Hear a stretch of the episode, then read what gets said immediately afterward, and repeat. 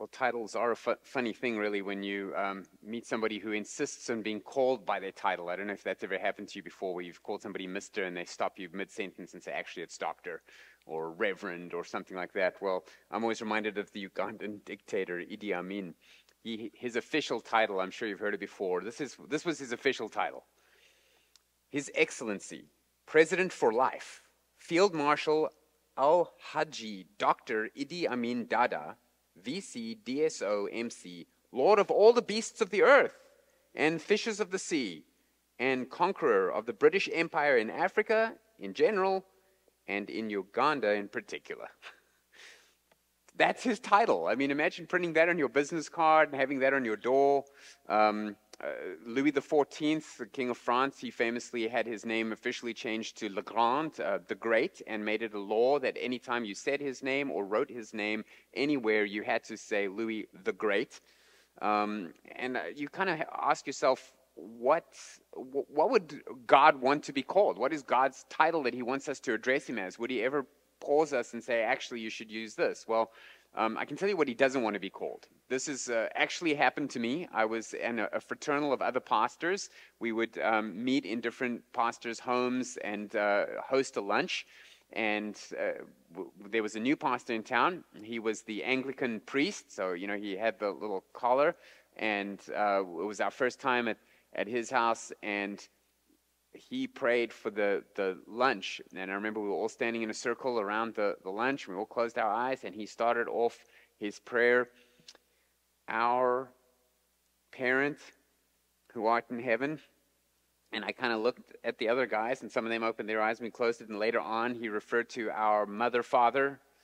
And I, afterwards, I mean, I, I was just like, So, who were you praying to exactly? And he thought I was joking, but I was wondering because where does he get that idea? Well, I, I, I, managed to have a real conversation with him, and he explained that, well, in, in the Anglican church that he was part of, they reasoned since God is spirit, he is not male because he doesn't have a body, and so therefore he's not necessarily masculine, and referring to him in the masculine gender would be offensive to women.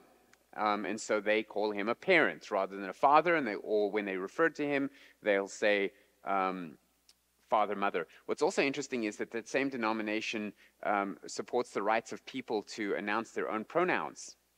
Um, and say that you have to call me by I'm him, her, you know, whatever, her, it, they, or whatever, but they don't let God do that. So we're going to look tonight, what are God's pronouns? And what, how does God want to be addressed? What is the title he wants us to use? So you can turn your Bibles to Luke chapter 11. We are in the famous prayer, the disciples' prayer, also called the Our Father or the Lord's Prayer. And we, we looked at the introduction to that last week. Um, we basically learned, the main lesson we learned last week is that it is possible to have a wrong way to pray because uh, these the disciples come and ask Jesus, teach us to pray, and Jesus doesn't say, "Don't worry, you, any way you want, God knows your heart." He says, "Okay, that's a good question. Let me answer it for you. This is how you should pray." So we looked at the, if you want to learn to play, pray rightly, you can imitate models of godly prayer. Um, read the prayers in Scripture. Be around other prayer warriors who know how to pray. Learn how to to pray that way. Imitate models and also improve methods which is what this little mini series is going to be about as we go through the Lord's Prayer. So let me just read it for you again Luke chapter 11. And if you weren't here last week, um, don't be caught off guard by how different this is from the prayer that you're expecting. Because when we say, the Our Father, who art in heaven, hallowed be thy name, may thy kingdom come, etc., you've got a little pattern in your head. But that's, that's, the, that's the prayer from Matthew. Now, when this is asked of Jesus, um, he gives a different answer, which is what shows us this was never meant to be a formula prayer. You can pray it word for word the way you do, but uh, it's not like that's all you can pray because that's how Jesus intended it. Okay, uh, Luke 11 1.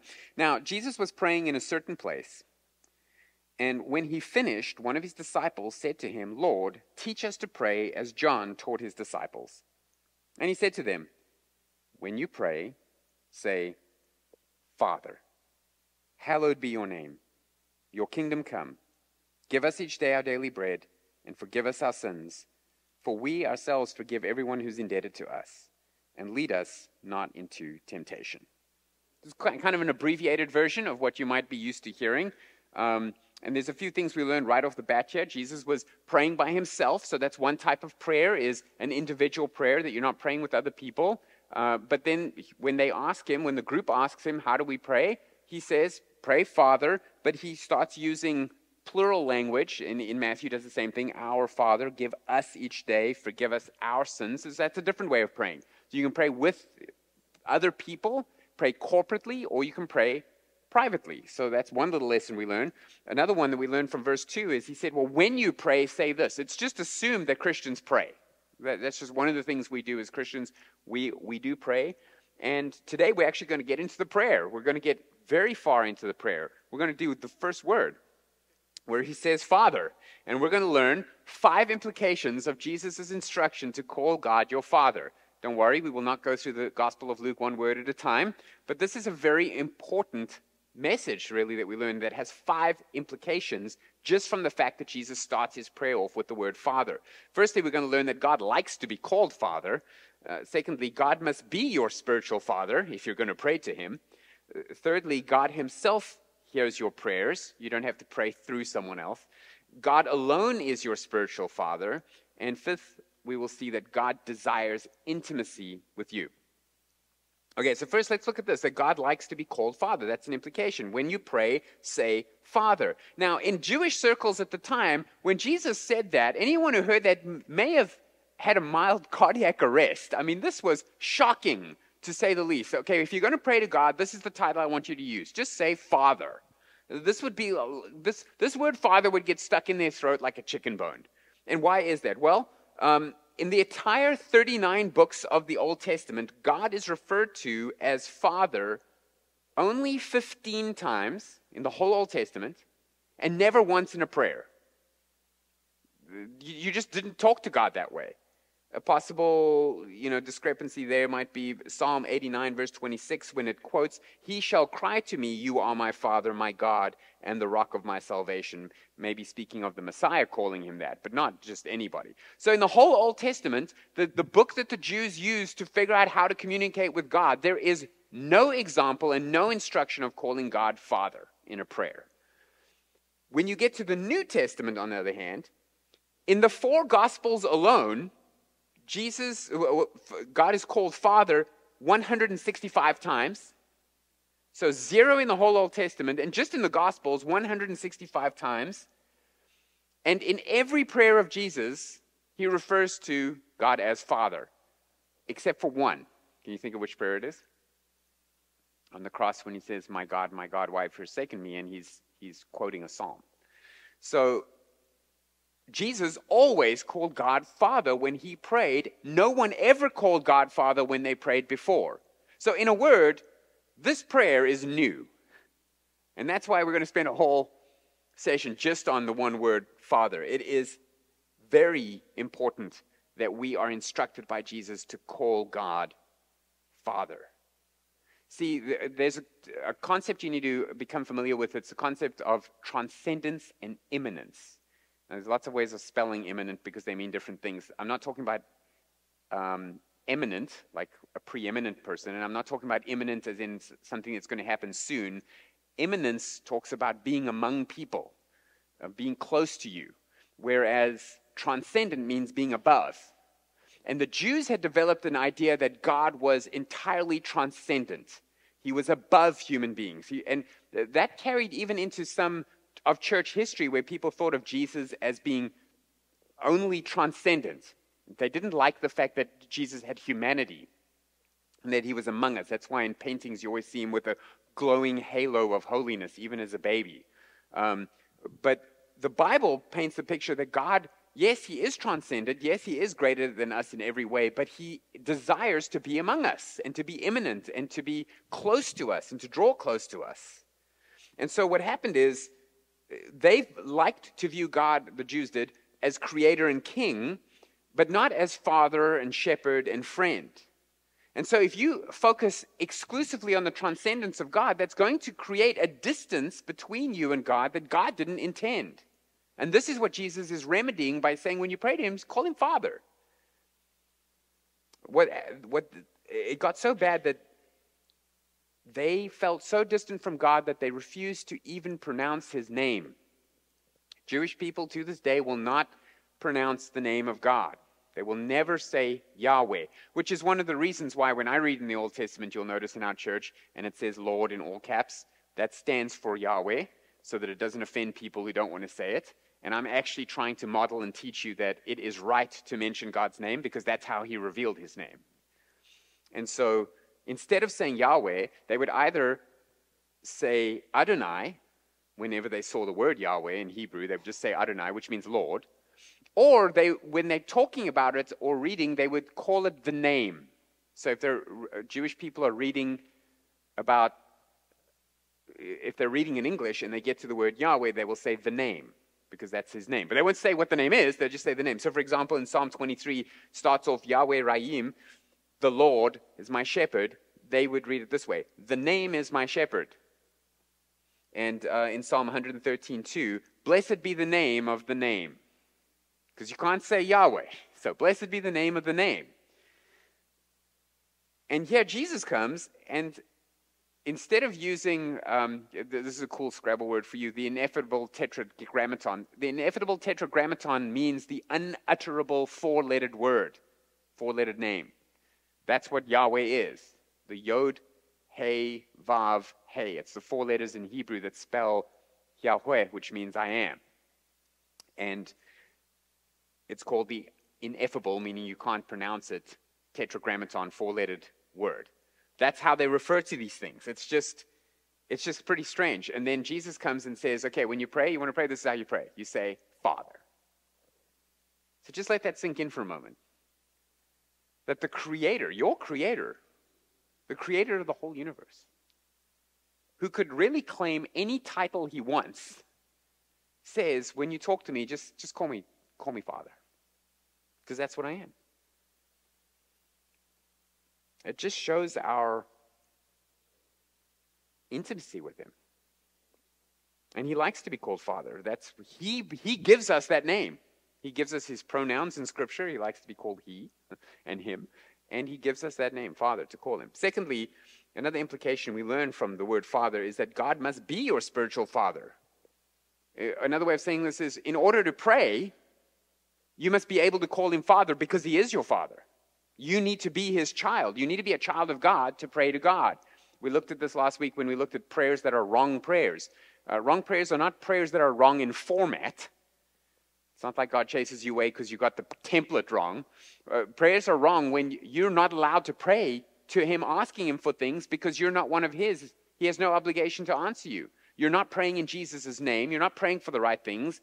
You're praying sinfully or, or, or your prayer is an abomination to the Lord, and all of those verses that we looked at that show that. And what God wants to hear from you is a prayer of repentance. And once you're right with Him, now you can ask for anything you want in Jesus' name. But you need to be a spiritual child. Now, you might say, aren't all people children of God? That's a good question. Is it accurate to say we're all children of God? And the answer is yes and no. There's two senses in which people can be children of God. There's the physical sense and there's the spiritual sense, and those two are not the same. In John 1:12, Jesus said, "But to all who did receive him, not what Jesus is saying, sorry, John is writing this. John 1:12, but to all who did receive him, who believed in his name, he gave the right to become children of God." who were born not of blood, nor the will of the flesh, nor the will of man, but of God.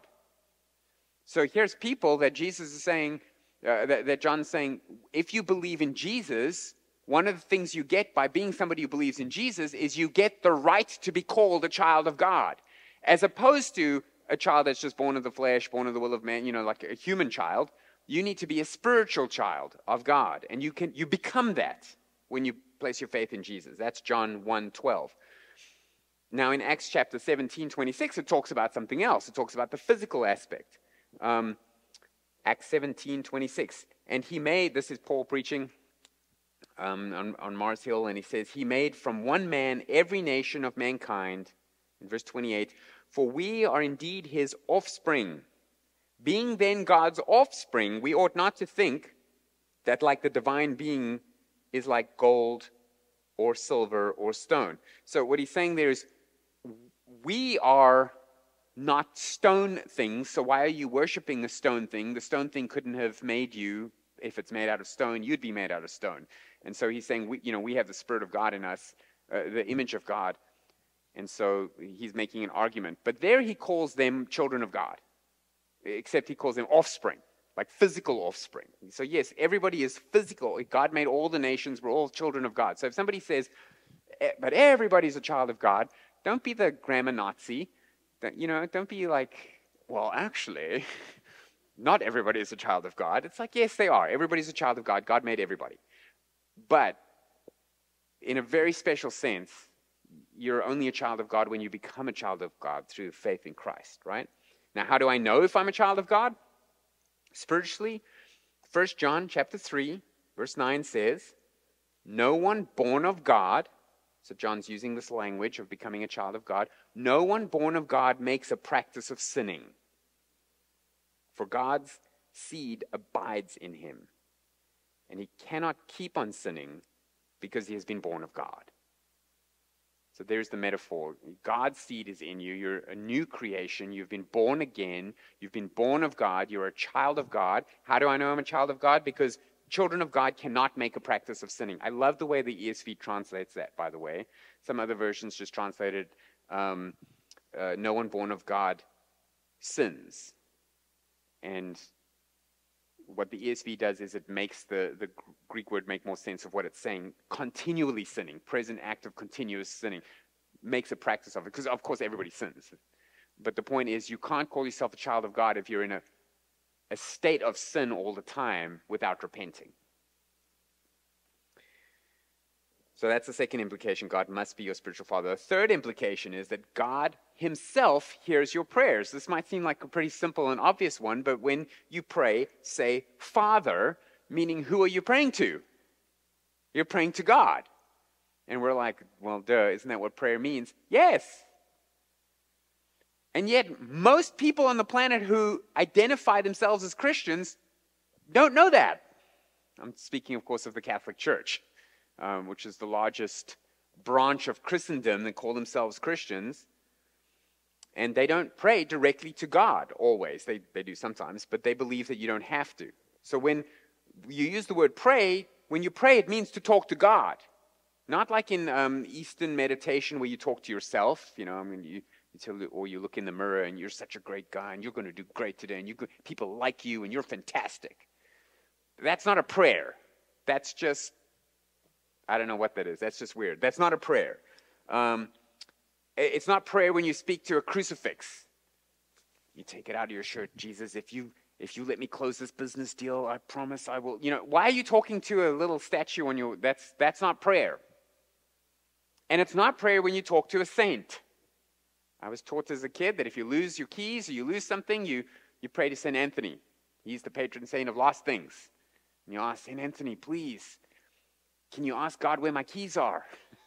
He knows everything. You tell me, okay? You help me find those keys. I'm going to go look everywhere. You lead me. And you're praying to a saint. We pray to St. Christopher when we go on a, on a journey, when you drive, because St. Christopher is the patron saint of travel. You know, there's patron saints of all sorts of things. And you don't pray to Mary. Uh, when I was growing up, I was taught, you know, if your little Baptist friends ever come to you and say you shouldn't pray to Mary, which they did say to me, I was to say back to them, we don't pray to Mary, we pray through Mary. So back off. But that's not really true, is it? Because tell me if this sounds like I'm praying to Mary or through Mary. Hail Mary, full of grace, the Lord is with thee. Blessed art thou among women, and blessed is the fruit of thy womb, Jesus. Holy Mary, Mother of God Pray for us sinners now and at the hour of our death. Amen. Does that sound like I'm praying through her? No, I'm calling her the Holy Mother of God. Blessed art thou. I'm asking her for stuff. It's just a lie to say, no, we pray through the saints. No, you pray to them and you ought not to do it. The other thing I was taught is to say to them, well, it's don't you ask your aunt to pray for you or your grandma? I'm just asking Mary to pray for me. Well, there's a difference. I don't ask my grandma to pray for me after she's dead. You know, my aunt's still alive. That's why I ask her to pray for me. You can ask me to pray for you because I'm still alive. Once I'm dead, you stop asking me for stuff. Right? You don't pray to anyone except God. So the fact that God hears your prayers himself is a great privilege. And we don't have to go through a saint. We don't have to go through a secretary. We don't have to, you know, uh, there's nothing, you could just start talking and he hears you himself. And so when you pray, remember that, that you're talking to God. And uh, I like what John Piper says. He says, if you feel you have to interrupt your prayer time to answer a phone call or a knock at the door, at least have the decency to say, Excuse me. God is a real person that you were talking to. I, I, love that. I'm like, yeah. I mean, if you're going to interrupt, if you're talking to me and suddenly your phone rings, you should say, "Excuse me, I have to answer this." Right? Well, if if that happens, you're talking to God. God's a person. You're talking to Him. He's in the room. So God Himself hears your prayers. Fourthly, an implication by Jesus saying we need to pray the Our Father or pray to our Father is that God alone is your spiritual Father. And for this, I want you to turn to Matthew chapter 23.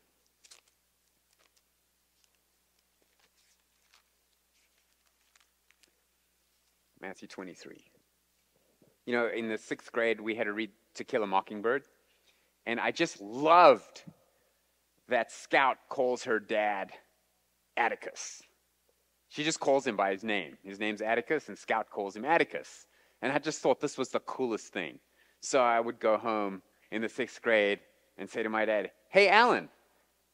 And he would be like, Do you want the belt or do you want the, you know, it's like, What are we going to spank you with for saying that? He, he didn't respond the way Atticus did. Atticus was cool. Um, and I just learned, no, you can call me dad, you can call me daddy, you can call me father, you can call me, you don't call me Alan. Um, and I'm glad my, my kids don't do that either. Although if they're in a crowd, sometimes if mom doesn't hear them or whatever, they'll, they'll, be like, you know, mom, mom, mom. And there's all these kids saying mom, and the moms just learn to tune that out so they can eat their meal. And then suddenly they'll be like, Kim. Kim looks at them like, don't call your mother that. And they're like, we've been trying everything else. But um, anyway, it's, there's a reason that we can call God Father. He is our spiritual father. Now, when you attribute that to someone else, though, it, you're insulting God. So, Matthew 23, verse 8 says this. Well, it starts off talking about the, the Pharisees who, who love the place of honor in verse 6 and in verse 7, and they love the greetings in the marketplaces. They love being called rabbi by others. So, rabbi means teacher, but it's kind of like our equivalent of doctor. Um, you know, if somebody has a PhD or whatever, you call them doctor. So, it's a sign of like respect at their position as teacher, right? Um, and he says this in verse 8 But you are not to be called rabbi, for you have one teacher. And you are all brothers. In other words, you're all on the same level. And then this in verse 9 Call no man your father on earth, for you have one Father who is in heaven. Neither be called instructors, for you have one instructor, the Christ the greatest among you shall be your servant. So this is this is interesting. Okay, so and I asked my professors about this when I was in seminary because we were taught in seminary you call your professors doctor because they're your professor and they all have doctorates, so you call them doctor. You don't say, "Hey, Mike," you know. You're like, you call him Doctor Grisanti. That's his name. You don't call him Mike. Um, but there's so there's an aspect of you're addressing the office you're addressing, it's kind of like you salute the uniform. You know, you, you, you call Mr. President Mr. President in the Oval Office. It doesn't matter if you like him or not. That's, that's a, a, Romans 13 where it talks about show custom to whom custom is due, show honor to whom honor is due. So there's nothing wrong with that. But when you start ascribing a title that belongs to God to a human being, and you view that human being as standing in the spiritual place that only God should stand in, you've crossed the line. And so you, you can't call a person father, and you're thinking, like, what about Father's Day? What are we going to do about Father's Day? You just said I can't call my dad Atticus. Now I can't call him my father. What do I call him? Okay, this is not ruling out Father's Day. This is not saying you can't call your father a father. It's talking in the spiritual context. So you can't call a man father, meaning my spiritual father, because he's not your spiritual father. God is your spiritual father. Now, you might be thinking, doesn't Paul call Timothy my son in the faith? And again, we're not talking about a relational element here. We're talking about a um, uh, ascribing the what am I trying to say here? Like the the reverence that's only due to God. And so the the only place that this is actually violated that I know of, and I don't mean to be picking on them, but is the Catholic Church. Um, you call your priest in the Catholic Church father. That's what you call him, Father so and so. You know, and we had a priest. Um, when when Father Spargo died, he was replaced by Father de Milenar, but we were told to call him Monsignor Mark. And I thought this was cool because he has like a higher rank than a regular father. And I asked, so what does Monsignor mean? And they're like, well, that's French for my Lord. so, yeah, that's, that's getting even worse, you know, according to this. Don't call someone Monsignor. Don't call someone Father in a spiritual context. What is the Pope? Net? We call him the Pope, but it comes from Papa, the, the, the Latin for father. Um, so it is a direct violation of that. And uh, by the way, when I was, uh, my, my friend the monk, um, actually, when I first met him, he was a monk. When I met him again, when we went traveling together, I told you about my friend the monk. He had been promoted, he was now a priest. And so somebody else on the trip said, Oh, so instead of calling you brother so and so, do we now call you father so and so? And he said, Well, when I'm wearing my habit, my monk's habit, then yes, then you need to call me father. But when we're just on the bus or whatever, then you can just call me what his name was. And we had a good enough relationship at this point that I actually opened my Bible to this passage. And I read it to him and I said, I, I love you and I respect you, but it's a violation of my conscience to call you father because of this verse. And he said, No, I totally understand that. And then I said, So how do you explain that verse? And he just kind of chuckled and said, Yeah, I know. That's, that's one of the ones that are hard to explain. Yeah, you think? call no one father. Well, please call me father. You know, anyway. Um, so just a footnote about when you're praying to our Father, God. Is it wrong to pray directly to Jesus then? Because they're asking Jesus, how do we pray? And he says, pray to the Father. Well, does that mean you can't pray to Jesus? What about the Holy Spirit?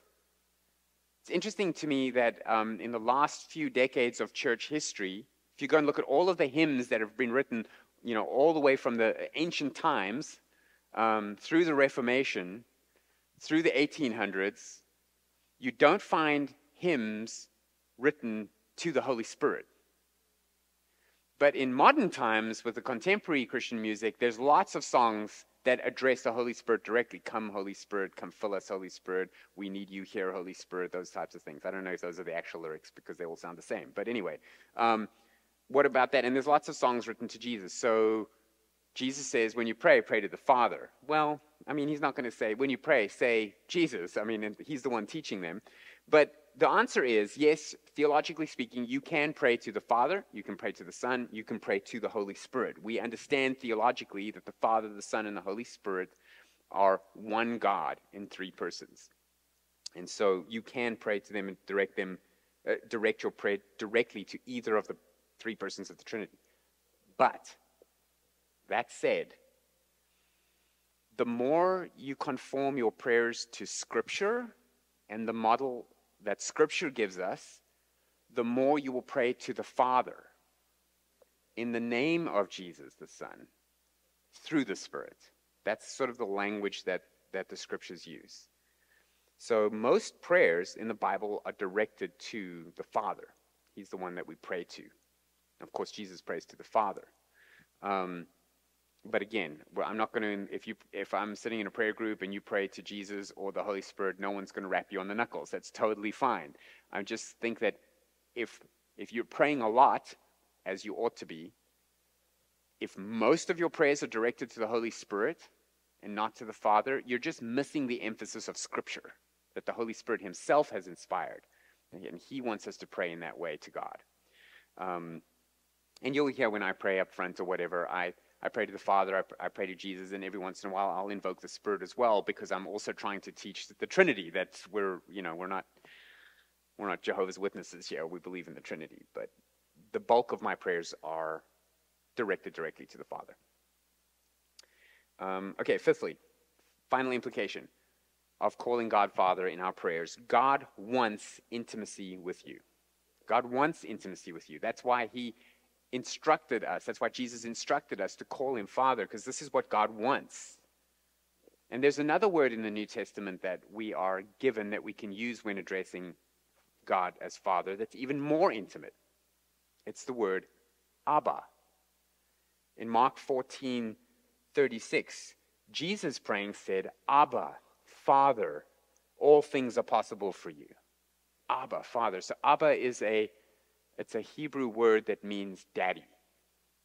And even um, if if you go to Israel, you'll hear little kids when they talk to their dad or they're calling their dad. They're in the park. They're like, you know, push me on the swing, Abba, higher, you know, Abba, Abba, and um, that's just what they call him. Just like you call your dad dad, they call him Abba. And Jesus called God Abba.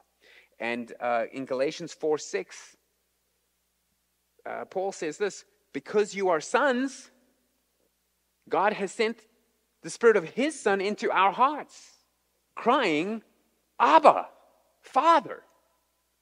So we have full permission and example and encouragement from the Holy Spirit, apparently, to cry out to God in intimate terms. So you can call him Abba, or in English, that would be calling him Dad. And you, I know that that might feel uncomfortable to you. And if it does, it's because you're wrong. It's, it's the same trap that the Jews fell into, saying they want to say the name instead of Yahweh. They feel like they're doing the right thing by being reverent and respectful, by distancing themselves. And I understand, and there's a place for that. But one of the implications of Jesus teaching us to pray and telling us to call God Father, and Galatians saying that the Spirit leads us to say Abba, and Jesus modeling that in his most intimate time in Gethsemane, he calls God Abba, is that God desires intimacy with you. And so, yes, there's a time when you're, you're confessing your sin, or there's a time where you're beseeching God for something or petitioning, but there's also a time where you're just like in conversation with God and you can call him dad. And it might, it might feel awkward, so just do it quietly. like, just do it in your own private prayer time. Just experiment. That's your assignment this week. Um, I've given this assignment before. Just try it. You don't have to do it out loud. You don't have to do it in a group. No one's even going to know. And I'm not even going to ask you if you did it. So just experiment in your prayers of calling God Abba or Dad or Daddy or Papa or anything that in your mind is an expression of intimacy. And it might feel a little awkward at first, but just try it for a week and see if it catches on. And if it is, you're being obedient. So that's good. And that doesn't mean that every time you pray, you always have to do that, because that's not the pattern in Scripture either. Um, but, but there's a time and a place for it. So we must learn and we must let our, our prayers be shaped by Scripture. That's what we said all along. Is if you want to get really good at, at praying, you need personal training. This is the personal training that Jesus is giving us here. So, just respect and intimacy aren't mutually exclusive, right? You, you, can, you can still be respectful and intimate at the same time. Um, you know, a wife can respect her husband and still be intimate with him. Um, foster parents are always very, there's a, there's a moment in your family's life. My, my parents fostered children growing up. We, I had a number of brothers and sisters who were fosters, um, foster brothers and foster sisters. And they come in and they kind of like, well, what do we call you? And then the parents always say, you can call us mom and dad, but we know that that's awkward, so you can call us, you know, Mr. So and so, or you can call us this, or Uncle so and so, whatever. But then if they're in your house long enough, and there's, there's sometimes comes a time where the foster child will just spontaneously start calling, calling their foster parent mom and dad. And do the parents have like, no, no, no, no, no. I said Mr. No, of course not. That's like so heartwarming. It's just kind of like there's this, this moment of like, yes, they get it.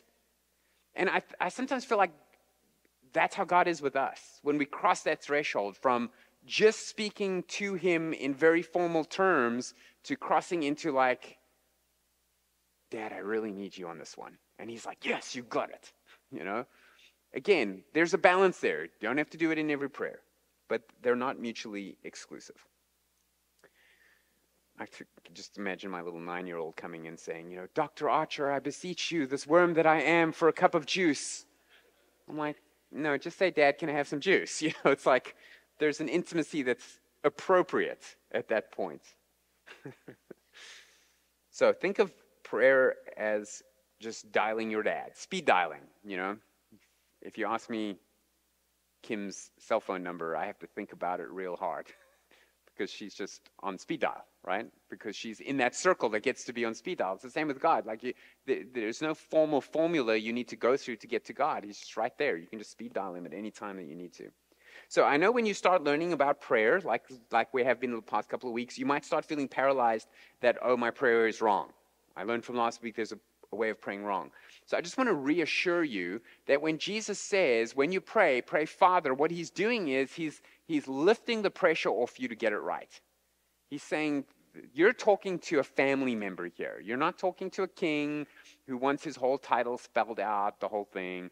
You're just talking to your father, and, and you, you're not going to mess it up. If your heart is right and you love the Lord and you respect Him, you're going to speak respectfully to Him. Everything's going to be fine. Don't, don't worry about that. And now, just before we close, I, I have to stress again if you want Him to be your Father, He needs to be your Father, and He can only be your Father through Jesus Christ being in Christ is what gives you the right to become a child of God. That gives you a right to pray. That's why we pray in Jesus' name. That's why people who aren't in Christ can't pray because you can only pray in Jesus' name. That's why Jesus promises anything you pray in my name, I will answer. If you're not, which means you can't come to God except through Jesus Christ. So if you're somebody who's been praying and praying for years and never had any answered prayers, try this one. God, forgive me for being a rebel. Please save me from myself and my sin. Forgive me of my sins. And because Jesus Christ lived a life of perfection and gave that life up on the cross as a substitute, taking your sin and making his righteousness available, because that happened, God can forgive you immediately for everything you've ever done and everything you will do, and his justice is intact because he's already punished Christ for those sins. But if you don't repent of your sins and you don't ask him for forgiveness, then you have no business asking him for anything else. Conversely, once you have done that, you now have the right to come to God about anything and everything that's on your heart. And so, with that in mind, let's pray.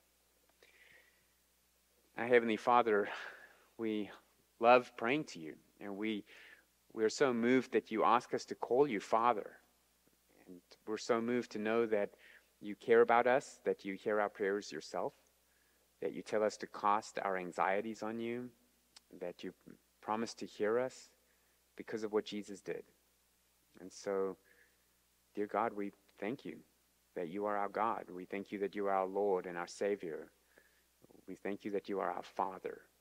And we pray that you would be honored, that you would be, um, that you, you would smile and enjoy the worship that you get from us because of our love for you and our desire to talk to you throughout the day, knowing that you, you love for us to come to you as little children come to their dad. And so we pray this in Jesus' name. Amen. Okay, and we have 10 minutes for questions. So, Q&A. Yes, Thomas. Okay.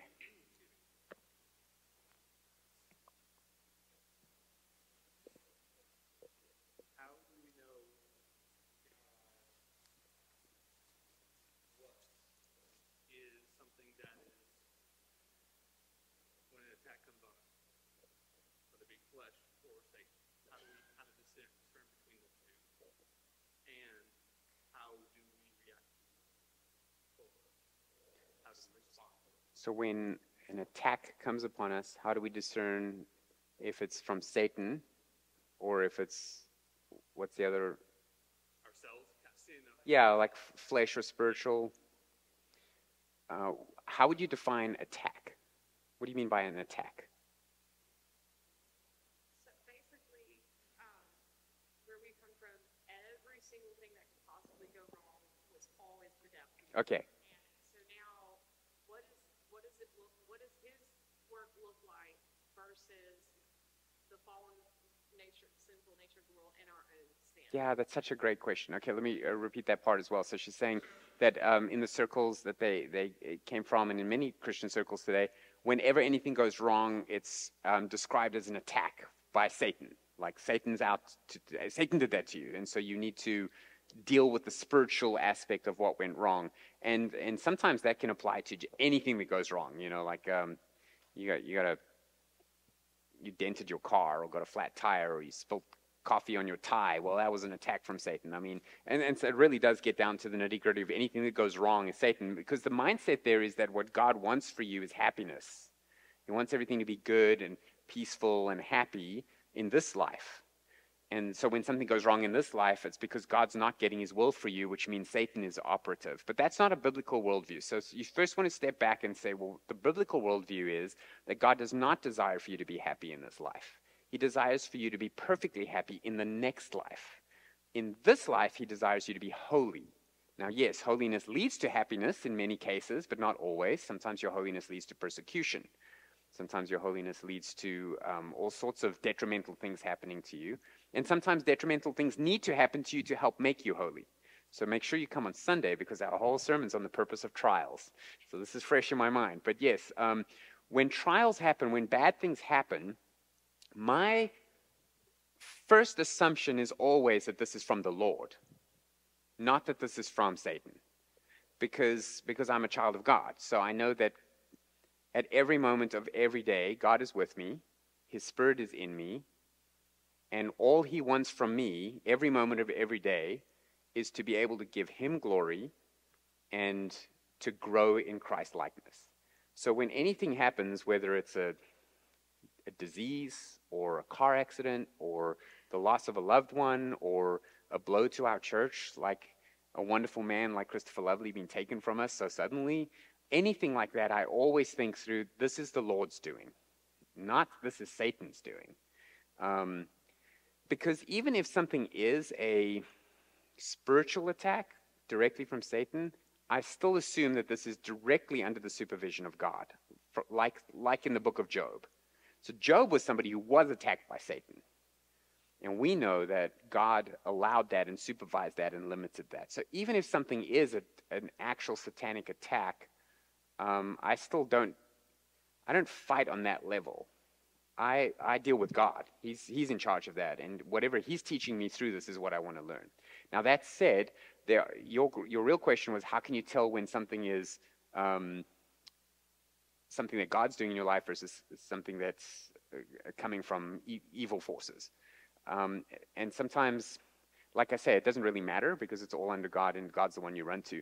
But there are certain things that, that you just learn over time. Um, if you've been in a church for a long time, you start to spot patterns of Satan's work, like where Paul says um, he doesn't want us to be um, deceived by the ignorance of the schemes of Satan. There are certain schemes, and they usually involve people who come into the church who are not true believers but claim to be.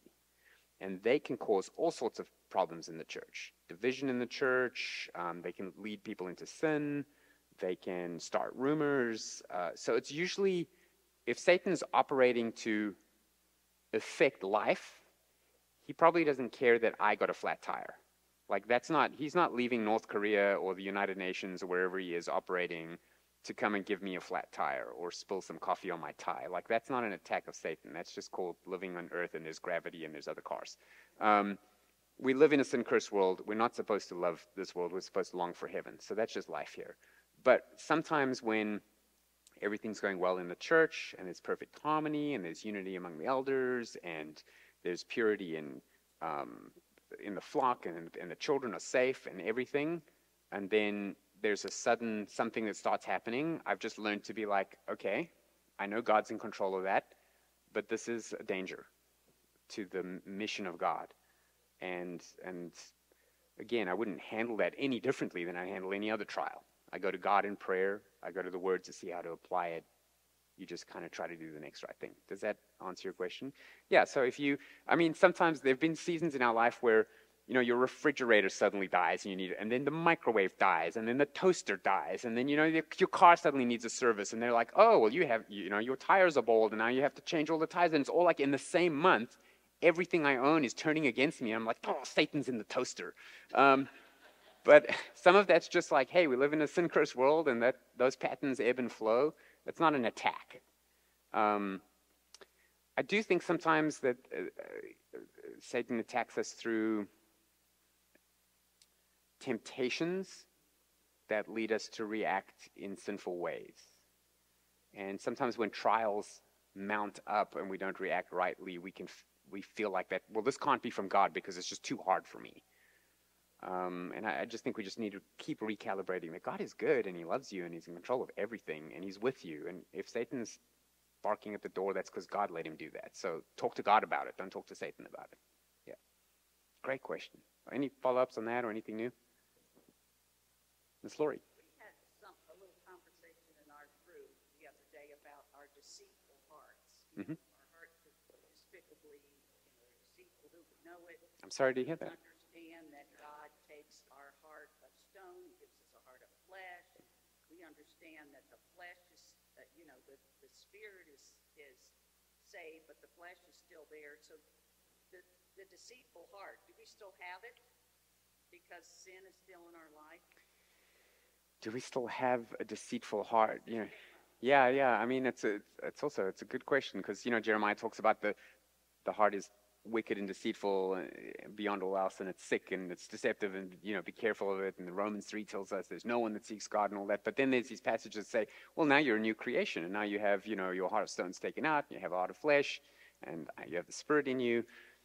And then you're like, but then why do I still sin? Um, so I, the way I would say it is this that when you become a new creation and you're regenerated, you now have a new calling on your life to obey God.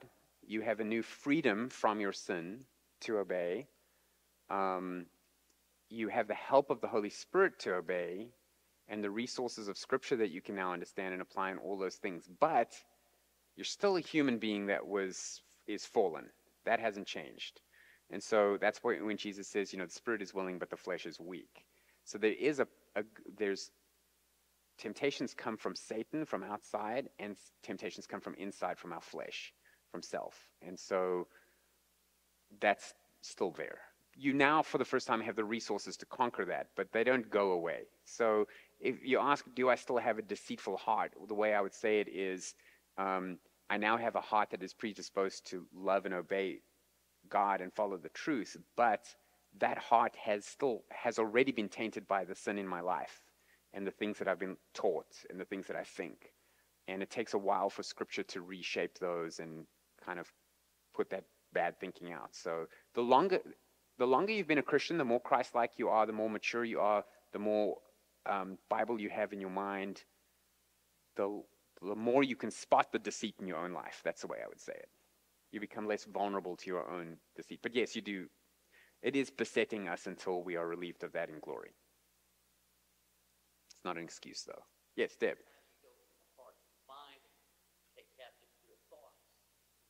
How do you go from? The heart From the deceitful heart. and take your thoughts captive. You're asking how to take your thoughts captive? Yeah, so the passage uh, that Paul talks about taking your thoughts, taking thoughts captive, the context there is actually talking about like the idea of like philosophies and thought schemes that are out there that are attacking us and we need to treat them as you know prisoners of war. But uh, i also like the concept you know in christianese we often talk about take your thoughts captive in the sense of when a thought jumps into your mind from your sin or from outside. So sometimes you're driving down the freeway minding your own business and there's a billboard with a lady in a bikini selling tires. And you're like do I get her if I buy the tires? Like, why is she on the billboard? Like, what's that's just Satan, who's just built a world where he has been able to put temptations in our TV and put out temptations on the freeway and just temptations, all sorts of temptations. Um, and then, so there's that, those temptations come from outside. But then there's also temptations that just come from our, our weakness. I haven't eaten, so I'm crabby, um, or I'm upset that this happened, so now I want to gossip about it, that person, or whatever it is. So you've got both of those things going on. And when those thoughts pop into your head, you can build a discipline of self control where you choose not to let that thought linger. Because remember, temptation is not a sin. Jesus was tempted, but he didn't sin. So it's not like a, the thought never ever occurred to Jesus of what a sin is. It's like, no, he, he was aware of opportunities to sin, just like we are. And those, he, he was able to just have the self control not to. And we, we have that same power in us. So often it becomes a, a, a habit. So if you are habitually trying to guard your eyes, um, trying to guard your all the different ways that the temptations come in, over time that habit becomes stronger and easier.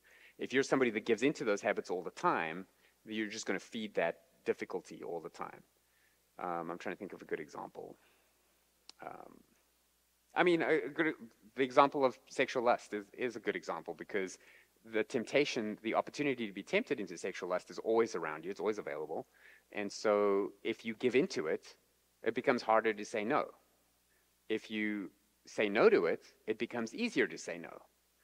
Every time. So every time there's that there's that opportunity, even if you fall once or twice and you pick yourself, you know, the more consistently you make the right decision, the easier that decision becomes over time. And it's the same with any uh, thought that you should take captive, like anxiety. If you are somebody who's prone to anxiety, and then don't watch the news. You know, um, don't fill your mind with that. And even when you're not filling your mind with anxiety-forming things, you're still going to just think of them naturally because they come from within. And when that happens, don't dwell on it. Don't dwell on it. Make yourself stop thinking about it. I actually have a little technique that I use that's almost a nervous twitch at this point. That when a thought pops into my head that I know shouldn't be there, I like throw it out. and so not many people know that about me. I guess you all do now. But if you ever see me like singing to the Lord and suddenly I'm like that, then you know what happened. You know, either that or there was a fly. So you never know. But I just, I, I actually literally do that. Like I'm so, whatever, repulsed at the temptation that's in my mind that I, I just remind myself, don't think about it. And I've been doing that for years. I've been doing that since I've been saved. And so now it's easier than it was. Doesn't mean the thoughts don't pop in there. But the question is, what do you do with that?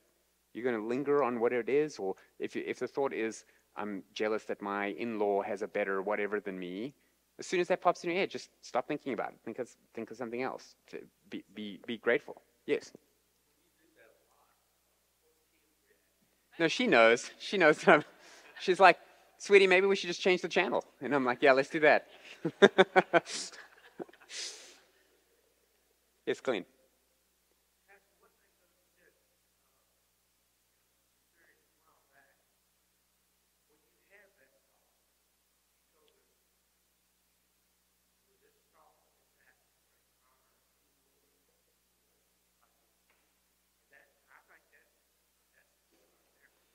Yeah, if you want to uh, see, that takes a little bit more thought, though, because sometimes temptations come, and then yes, you can respond by saying, "Is this something that's going to bring honor to the Lord or not?" Um, but some sins, or some temptations, shall I say, are a little bit more visceral than that. They're like they you're not thinking about them. They're like, should I or shouldn't I? You know you shouldn't, but you're th- you're thinking about. It. I'm thinking about things like. Um, whatever. Yeah, gossip is a good one because people are all talking about, have you heard about so and so or whatever? And then you're like, ooh, I know more about that than you do. And then it's hard for you to suddenly realize, oh, I shouldn't even be thinking these thoughts. I just need to back away from this. But you need to develop that, that habit of like, oh, I'm busy sinning. I need to stop. Um, yeah. Okay, that, one more. John. No problem. You had brought up uh, Christ's uh, ability to sin. Um, and I know we've had discussions about this before when Christ told his disciples that there were certain aspects of his deity that he emptied himself of, that he was both fully God and fully man. Was one of those things that he, so by implication, one of the things he emptied himself of of his deity was his ability to not sin. Is that how you would phrase that? No, but what I'm going to do is I'm going to take your question and tweak it. Okay, so what John's asking is um, uh, when you're talking about Jesus' ability to sin, because he was tempted, he was tempted by the, the devil. When you talk about his ability to sin, your question is is that one of the things uh, of his divine nature that he emptied himself of when he became well, let me let me let me ask it the way you should have asked it. Um, because you've got to be very careful when you talk about christ's emptying himself the kenosis like it he didn't empty himself of any of his divine nature. So if i've ever said that that was misspoken. You have to be careful. He didn't empty himself of his divine nature. He emptied himself of the independent use of his divine attributes. So what that means is he could he could he w- he constantly had full access to all of his divinity at all time. But he chose at times to not exercise that aspect without the father's permission for the, for a time. For example, I mean he had the ability to turn stones into bread, but he chose not to um, for the for the Lord's for God's glory. He had the ability to uh, know all things at all times, but he chose not to know when he was coming back because he he says that at one point. So those types of things. So he's it's not that he was less divine in, in any way. Um, and so when now relating that to his ability to sin. so I don't think Jesus was able to sin in the way that we use that word uh, because he is all righteousness and anything that he does is not sinful um, by definition. He would not contradict the Father's will because he and the Father have the same will. Um, and it's the doctrine of in- inseparable operations. They, they're doing everything together. So there is no conflict there. Um, so, no, I, him being on earth did not make him able to sin any more than being in heaven. Now, he could be tempted by the devil, but he, was, he would always be able to not sin because of his righteousness and his divine nature. I'm saying that carefully, and I'm, I'm not sure. My friend's getting a PhD in the Trinity. If he hears this, he might disagree with some of the ways I said that. It's a very tricky topic. But I would not say that. Um, I would say it this way Jesus felt like he was able to sin in that moment because all of his humanity was vulnerable to that and he sympathizes with our weakness in that way. So he, he felt the full force of the temptation the same way we do, and yet without sin. But God can't sin, and Jesus is God.